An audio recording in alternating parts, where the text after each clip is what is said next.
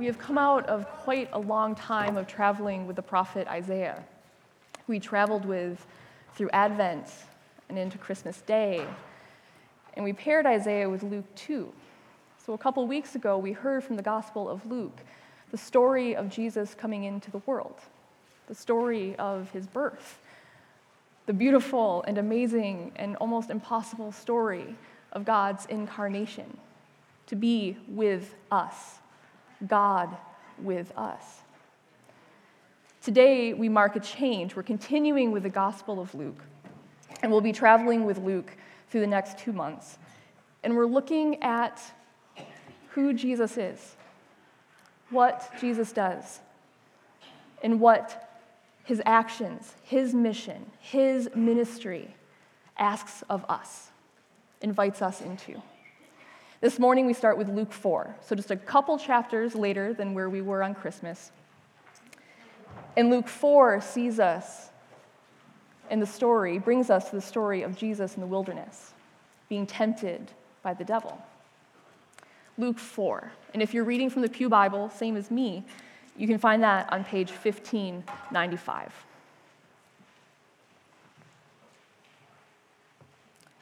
But before we hear the word, let's pray for the Holy Spirit's presence with us this morning. Please join me in prayer.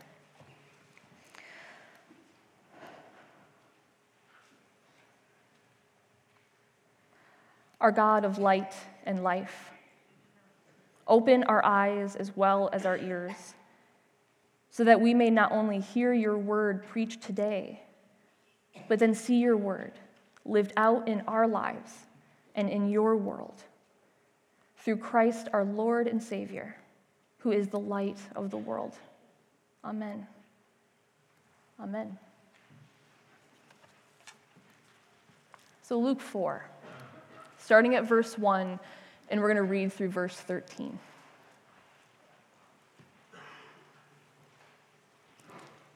The word of the Lord.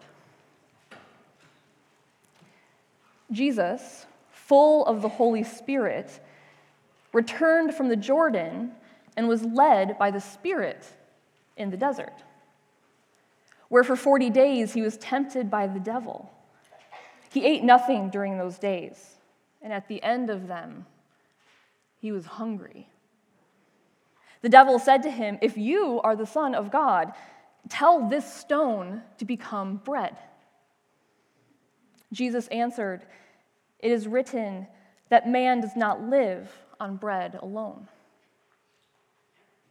The devil led him up to a high place and, and showed him in an instant all the kingdoms of the world. And he said to him, I will give you all their authority and splendor, for it has been given to me, and I can give it to anyone I want to. So if you worship me, it will all be yours. Jesus answered, It is written, Worship the Lord your God and serve him only. The devil led him to Jerusalem and had him stand on the highest point of the temple. If you are the Son of God, he said, throw yourself down from here, for it is written, He will command His angels concerning you to guard you carefully. They will lift you up in their hands so that you will not strike your foot against a stone. And Jesus answered, It says, Do not put the Lord your God to the test. When the devil had finished all of this tempting, he left him until an opportune time. This is the word of the Lord for us today.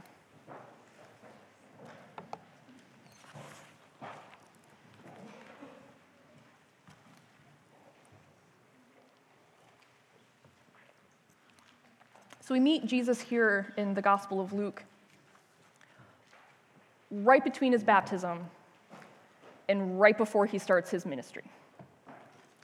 So, right before our story this morning, if you still have your Bibles open, you can see in chapter 3 the story of the baptism of Jesus. He's baptized by his cousin, John, in the Jordan. Same as everybody else. Crowds were going to John to be baptized, a baptism of repentance and Jesus was one of the crowd. until the moment when he's dunked under the water and comes up, and the sky is opened, and a voice from heaven says to him, You are my son, with whom I am well pleased. And the Holy Spirit comes down on Jesus in the form of a dove. It's a big moment. And then, right after our story this morning, right after the temptation in the wilderness, you get Jesus beginning his ministry with this first sermon in his hometown where he opens up the scroll of Isaiah, similar to the ones that we read about in Advent, and says, That Messiah that you've been waiting for, that's me. His first sermon in his hometown, where he's known as an illegitimate, scandalous son of Mary, he's standing in front of them and saying, The Messiah that Isaiah was talking about, me. Pretty big, momentous occasion.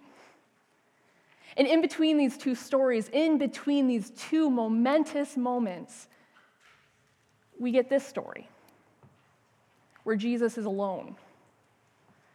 He hasn't preached a sermon yet, he hasn't healed anyone, he doesn't have any followers.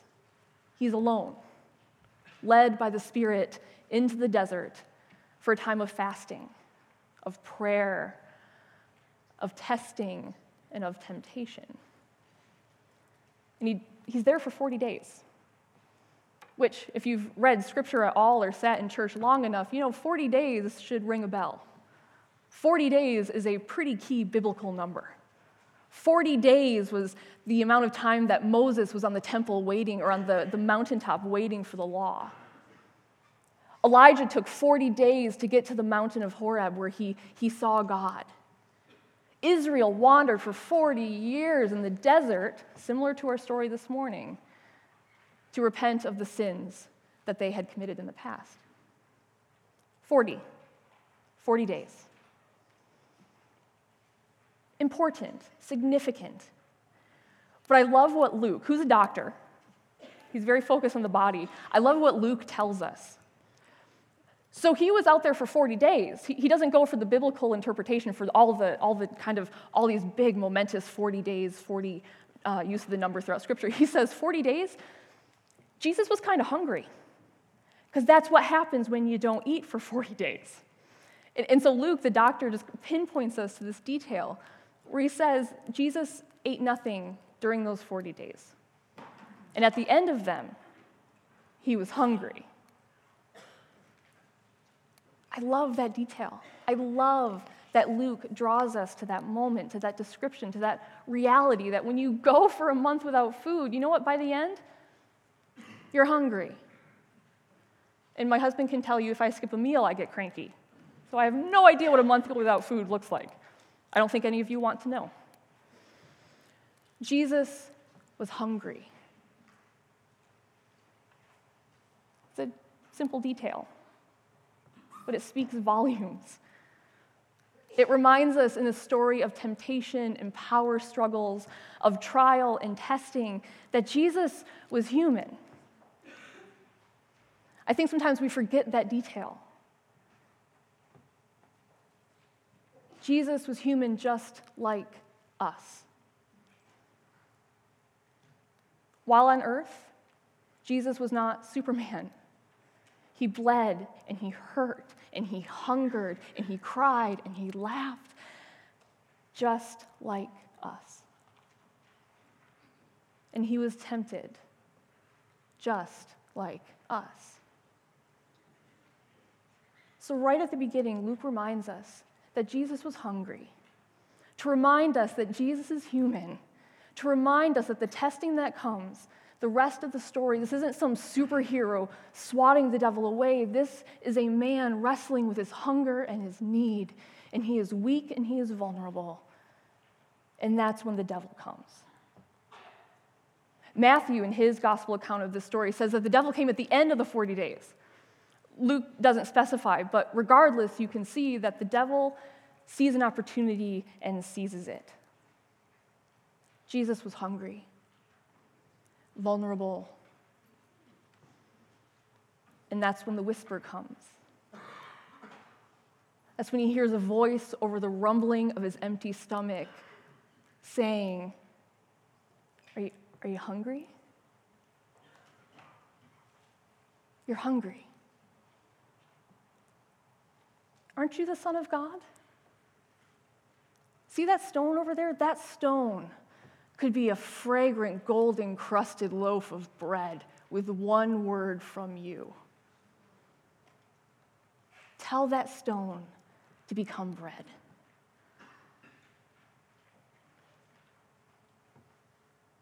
You're the Son of God. Aren't you loved by your Father? Would He want you to go hungry?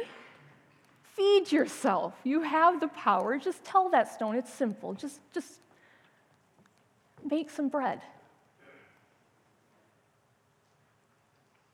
And why not? Right? He's the Son of God. He's just come from a moment in the Jordan River where the sky opens and his father looks down at him and says, You are my son, whom I love and with whom I am well pleased. In another gospel story, the Gospel of John, Jesus is actually talking about the kind of father that God is. When he asks the question, What kind of father, when his child asks for bread, gives him a stone? So, what kind of father is our God?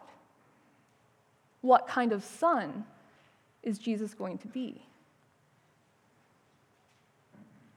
It's just bread, right? Well, it is and it isn't, right? We, we know better than that. It can't just be bread. And on the surface, this one seems to be just, just simply human. if any, who has tried fasting? Like, actually tried fasting? Even for a few, right? Fasting is hard. Fasting is difficult. We don't do it often, even though we're actually commanded by Jesus to fast. We don't do it often because that's not for me. Fasting is hard, and it goes up against our human need for food. I, I know that when I fasted, the moment I started, the only thing that consumed my thoughts was food. Not any particular food, I mean, lots of food in general, but there was this grimy, gross granola bar that I have no idea how long it had been in my cupboard, stale. All I could think about was that granola bar in my cupboard. I wanted that granola bar. That was the only thing in the world I wanted right now, was that gross granola bar. But it was in my house and I could eat it, but I couldn't because I was fasting. It's just bread, right? It's just a granola bar. But the temptation is more than that. It's a human temptation because Jesus is hungry and worn down and tired. But there's something else going on here, too. If you're really the Son of God, if you are the Son of God, Jesus has just come from his baptism, has just heard the words of his Father saying, You are my Son, whom I love. The Spirit has descended upon him. And that same Spirit pushes him out into the wilderness and into the desert for a time of testing and trial. And that's important because this story is not just about Jesus trumping the devil at some kind of proof texting exchange of wits. This is a true testing and temptation of what kind of Savior Jesus is going to be, of who Jesus is as the Son of God. The first temptation, bread, seems innocent enough. You are the Son of God. You're able to tell the stone to become bread. Feed yourself. Your father won't mind. He loves you, right? But the challenge, the test here for Jesus is to focus on his own needs, to doubt God's ability to meet his needs, to take matters into his own hands, to use his power, and he has power, but to use it for himself. Because, hey, he is the Son of God. And the other two temptations dig down deeper into this. They continue this tension about who Jesus is as the Son of God. What kind of Savior will he be? After Jesus pushes away that first temptation and, and the lie of self sufficiency with the words of Deuteronomy, man does not live by bread alone, the devil, undeterred, comes back with a second temptation, offering him all the kingdoms of the world, which is his inheritance as the Son of God, as the Savior of the world. That's his inheritance. But the devil says, I've heard that might be a bit of a hard go for you. Does it really have to be that way? Can't you obey your father and take the shortcut? All you have to do is just worship me. But then it's all yours, and you can do with it as you will, and you can rule and govern and be the king of all the kingdoms of the world. Get there faster. Do your job quicker. Worship me. But Jesus resists the desire for that kind of power, for power over. He resists the lie of idolatry and false worship. That's not the kind of Savior he will be. But the devil doesn't admit defeat. Third temptation. Up on the Temple of Jerusalem, the devil, getting the hang of this exchange, says, It is written and quote Psalm 91. If you're the Son of God, loved by your Father, He'll take care of you, right?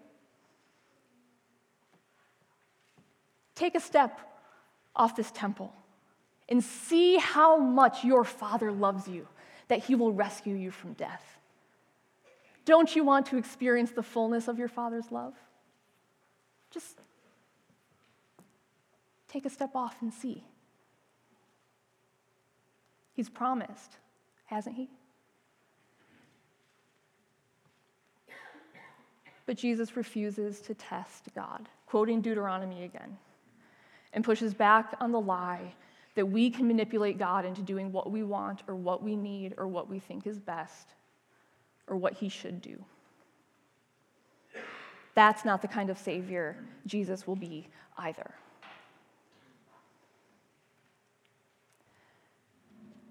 The temptations in the wilderness, this testing Jesus faced between his baptism and the beginning of his ministry, are all about undermining Jesus' identity as the Son of God, his calling, his ministry, his purpose, his vocation, his role as Savior. It's no coincidence that this time of testing comes right after that moment where the Father says, You are my Son the devil takes the opportunity to say and to try to test and to undermine what kind of son Jesus will be. Every temptation, every test was designed to question that relationship, to undermine and chip away at the trust Jesus had in his Father, to circumvent his Father's will for an easier way, and to go his own way, even with the best of intentions.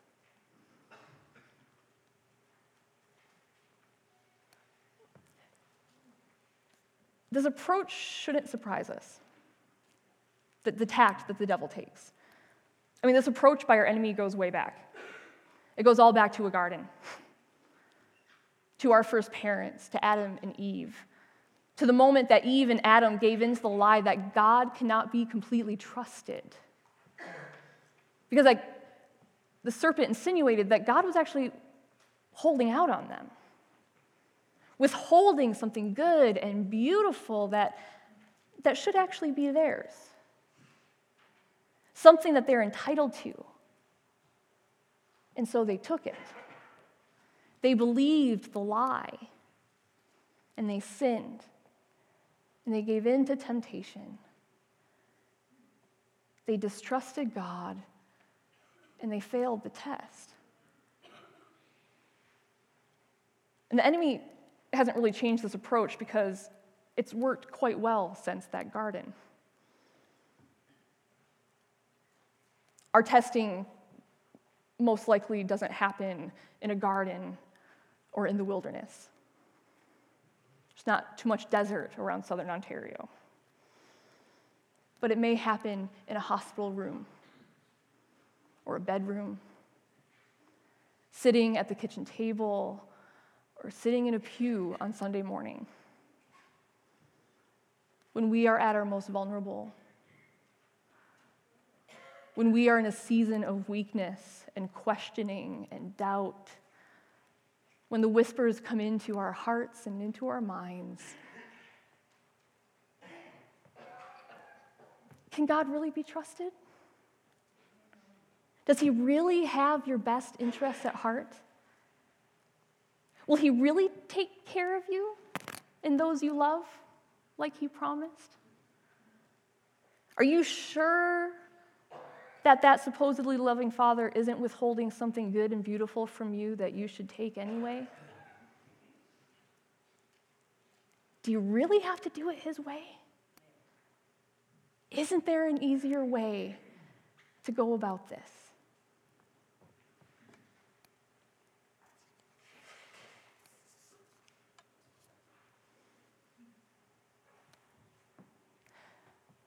In this way, we are all sons of Adam and daughters of Eve.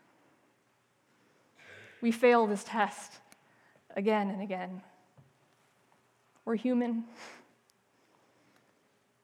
But the good news, the saving promise we have and that we hold on to, is the assurance in the words of the writer of Hebrews that since we have such a great high priest, Jesus, the Son of God, let us hold firmly to the faith we profess, for we do not have a high priest who is unable to empathize with our weaknesses.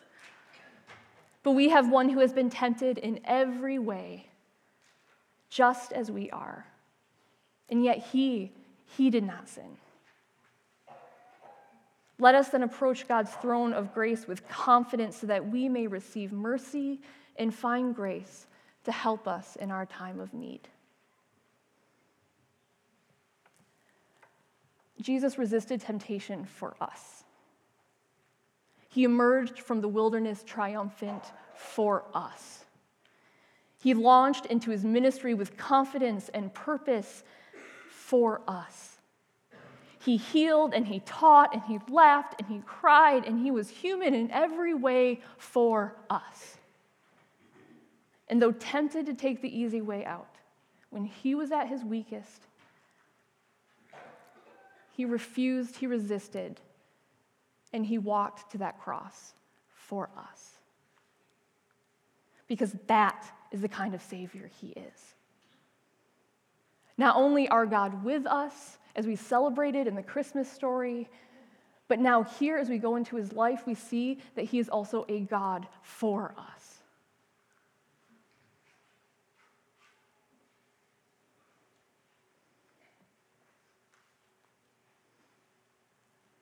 If you think about the Gospels, you might be thinking, but wait, doesn't Jesus eventually make bread?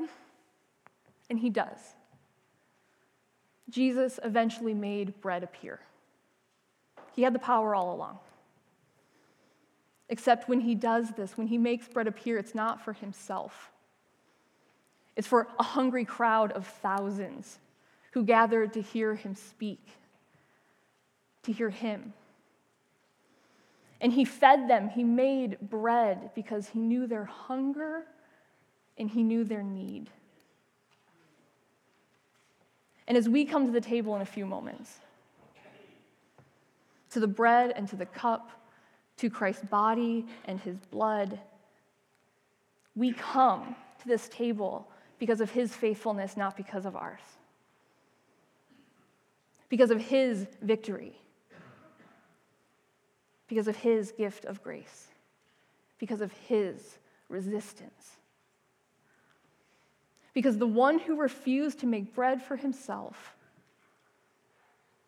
became the very bread of life given to us, for us, so that we would never have to hunger. We would never have to need. Because that is the kind of Savior Jesus is.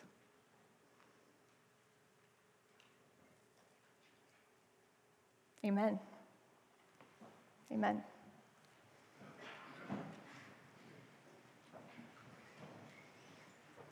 Will you pray with me?